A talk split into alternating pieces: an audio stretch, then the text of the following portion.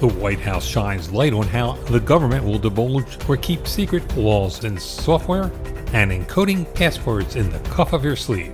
These stories coming up in the ISMG Security Report.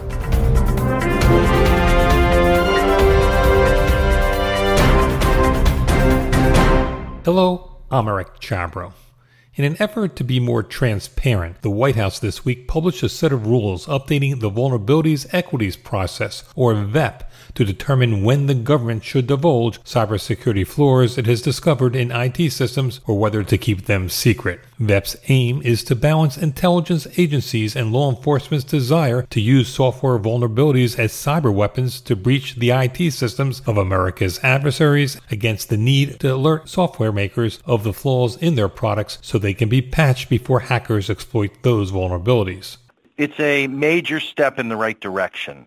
That's Ari Schwartz of the Venable Law Firm, who served as a senior cybersecurity policy advisor in the Obama White House. We need to see how it actually is implemented, I think is really the key to answering whether it gets the balance uh, 100% correct. There isn't a lot to go on. I mean, there's not a lot of history here that, that they're building off of. We need to be able to learn and make changes quickly. I think that this charter allows the ability to review, and I think that's important in this space.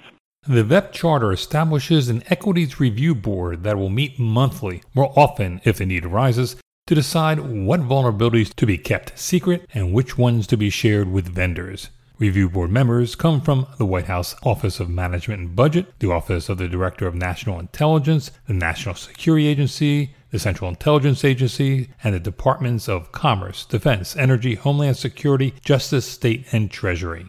The president of the Cyber Threat Alliance, Michael Daniel, served as special assistant to the president and the White House cybersecurity coordinator for the last four and a half years of the Obama administration. Daniel characterizes the process of determining which software flaws to keep as being robust it may well be the case that in certain situations, reasonable people would reach a different conclusion based on the same evidence, right? You could have reasonable people disagree, but I think on balance, it gets the core elements right, it gets the core players right, it gets the equities right that are at play. Fundamentally, it's the kind of process that we need to have in place.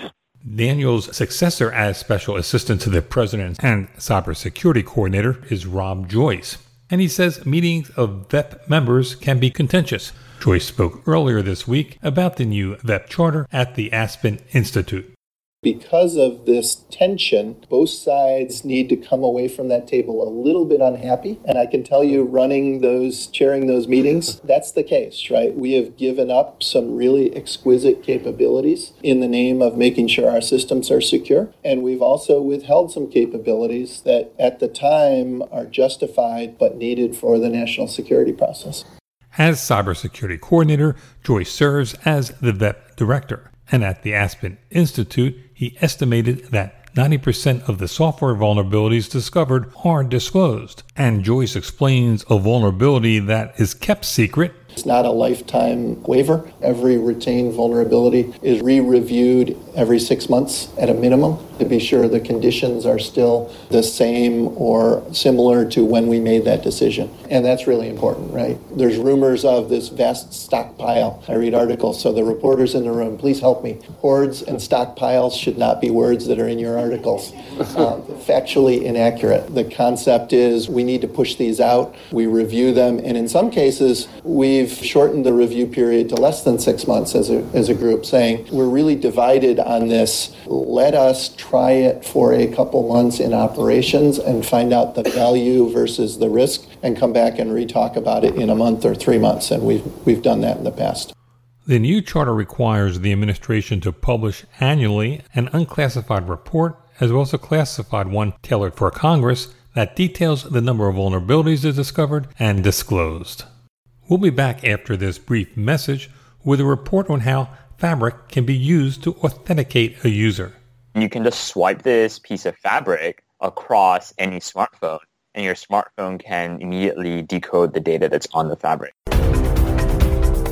You're listening to the ISMG Security Report on ISMG Radio. ISMG, your number one source for information security news. ISMG's 2018 global events will take place in over 100 cities across four continents. Don't miss the opportunity to meet with over 5,000 senior information security professionals and leading technology vendors from around the world to discuss the most pressing cybersecurity issues we face today. Visit events.ismg.io today. We're back. Imagine this. You want to access your secured mobile device or your software application, but instead of punching in a passcode, you merely swipe the cuff of your shirt along the smartphone, and voila, you're in. Researchers at the University of Washington say such technology exists. Associate Professor Shyam Gollakota and PhD candidate and former Microsoft software engineer Justin Chan presented a paper last month at an Association for Computing Machinery symposium that details how data can be stored using smart fabric without any electrical source to power it. The researchers created what they contend is the first smart fabric design that harnesses the ferromagnetic properties of conductive thread. Think of the magnetized fabric as a hard disk. To read the data stored on the fabric, you need a magnetometer. Nearly all mobile devices contain a magnetometer to run their GPS applications. By using a magnet against the fabric, the researchers physically align the poles to either a positive or negative direction. Those poles can correspond to the zeros and ones in digital data. Manipulating the poles or zeros and ones, the fabric can be programmed to contain a password. Here's researcher Justin Chan. You can divide a piece of fabric into sections and you can polarize it with either north pole or south pole and you can basically embed zeros or ones. And then you can just swipe this piece of fabric across any smartphone and your smartphone can immediately decode the data that's on the fabric. The researchers didn't test the fabric as a smartphone or computer authenticator, but they don't see why it couldn't work. They did store a passcode to an electronic door lock on a patch of conductive fabric sewn to a shirt cuff. They unlocked the door by waving the cuff in front of an array of magnetometers connected to the lock. One problem with using smart fabric to store passwords, or for that matter, any data, is that the digital information could easily be erased if the fabric comes too close to a magnet. Though the researchers aren't touting smart fabrics as a computer authentication instrument, Chan sees possibilities of using clothing tailored with conductive thread as a possible device to authenticate users. Traditional information security, I assume, deals with uh, passcodes that you remember all the time. But this is kind of about taking passcodes outside of people's brains. And how do we think about storing passcodes in everyday objects, like in clothing or in other sort of devices? How can we securely store data in a way that's unobtrusive and easy to read and easy to write? That's just like another approach that we should think about security. For now, we don't know whether advances in smart fabric technologies will eventually lead to widely employed authentication tools. Even if it doesn't, what the University of Washington researchers have shown that out-of-the-box thinking is critical as we try to find the best ways to authenticate computer users. That's the ISMG Security Report. Our theme is by Ithaca Audio. I'm Eric Chabrow. Catch you next time.